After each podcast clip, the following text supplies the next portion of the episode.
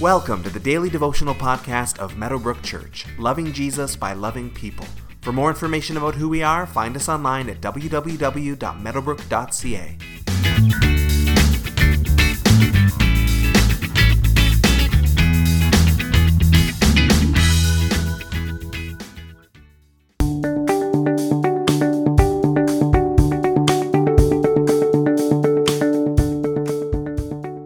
Bad behavior needs to be corrected. Now, no one likes this when it happens to them, of course, but it's just a fact of life. When we're little, our parents and our teachers do this. As we get older, our spouses and friends and bosses may play this role. In extreme situations, perhaps the police or the courts might have to get involved.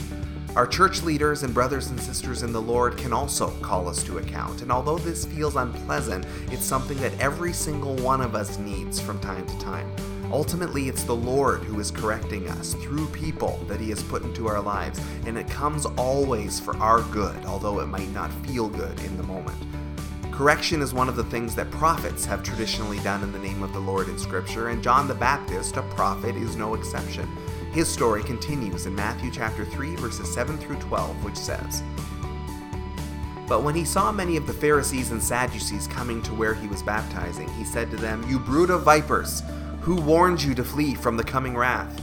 Produce fruit in keeping with repentance, and do not think you can say to yourselves, "We have Abraham as our father." I tell you that out of these stones God can raise up children for Abraham. The axe is already at the root of the trees, and every tree that does not produce good fruit will be cut down and thrown into the fire.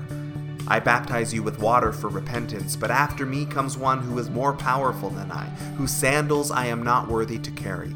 He will baptize you with the Holy Spirit and fire. His winnowing fork is in his hand, and he will clear his threshing floor, gathering his wheat into the barn and burning up the chaff with unquenchable fire.'" We will meet the Pharisees many times throughout all four Gospels, and the Sadducees we will meet from time to time as well. The Pharisees were the Bible teachers and spiritual leaders of the masses in the time that Jesus walked the earth. They are something close to our modern-day pastors, local leaders who taught the Bible. They were fiercely devoted to the Scripture, and they felt devotion to God was best demonstrated through obedience to the Scripture, or at least their interpretation of the Scripture. They didn't care for Jesus' interpretation of the Word of God when He came, and they saw Him as a threat to the Word. The Sadducees were the wealthy ruling class of the Jewish faith. They ran things from Jerusalem. If the Pharisees were the leaders among the people, the Sadducees sat at the top of the heap.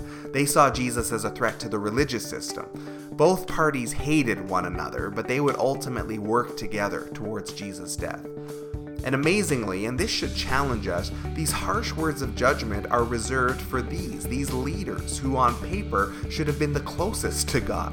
"Brood of vipers," John calls them. "You snakes, you need to repent. Judgment is coming. Stop leaning on the fact that you're children of Abraham." In other words, John's saying, stop depending on your Jewish heritage to make you right with God. You are a chosen people, but your behavior still matters. Judgment is coming based on how you live your lives, not your ancestry. And John the Baptist acknowledges his role as a forerunner for something much bigger. "I baptize you for repentance, but that's all just prep," John writes. "It's pointing to one much greater and much more worthy than me. I'm not worthy to touch his shoes." This one coming is going to draw the line between the righteous and the sinners, and you'd better be on the right side of that line because, again, judgment is coming. John's words are weighty. This is not light and fluffy stuff, and we should consider them, think about them, pray into them as we go about our day today. We can avoid correction from others by correcting ourselves, although none of us can do this perfectly. But do some soul searching today. If a prophet were to stand before you and call you out for your sin, what would they say? And more important, what would their words provoke to change in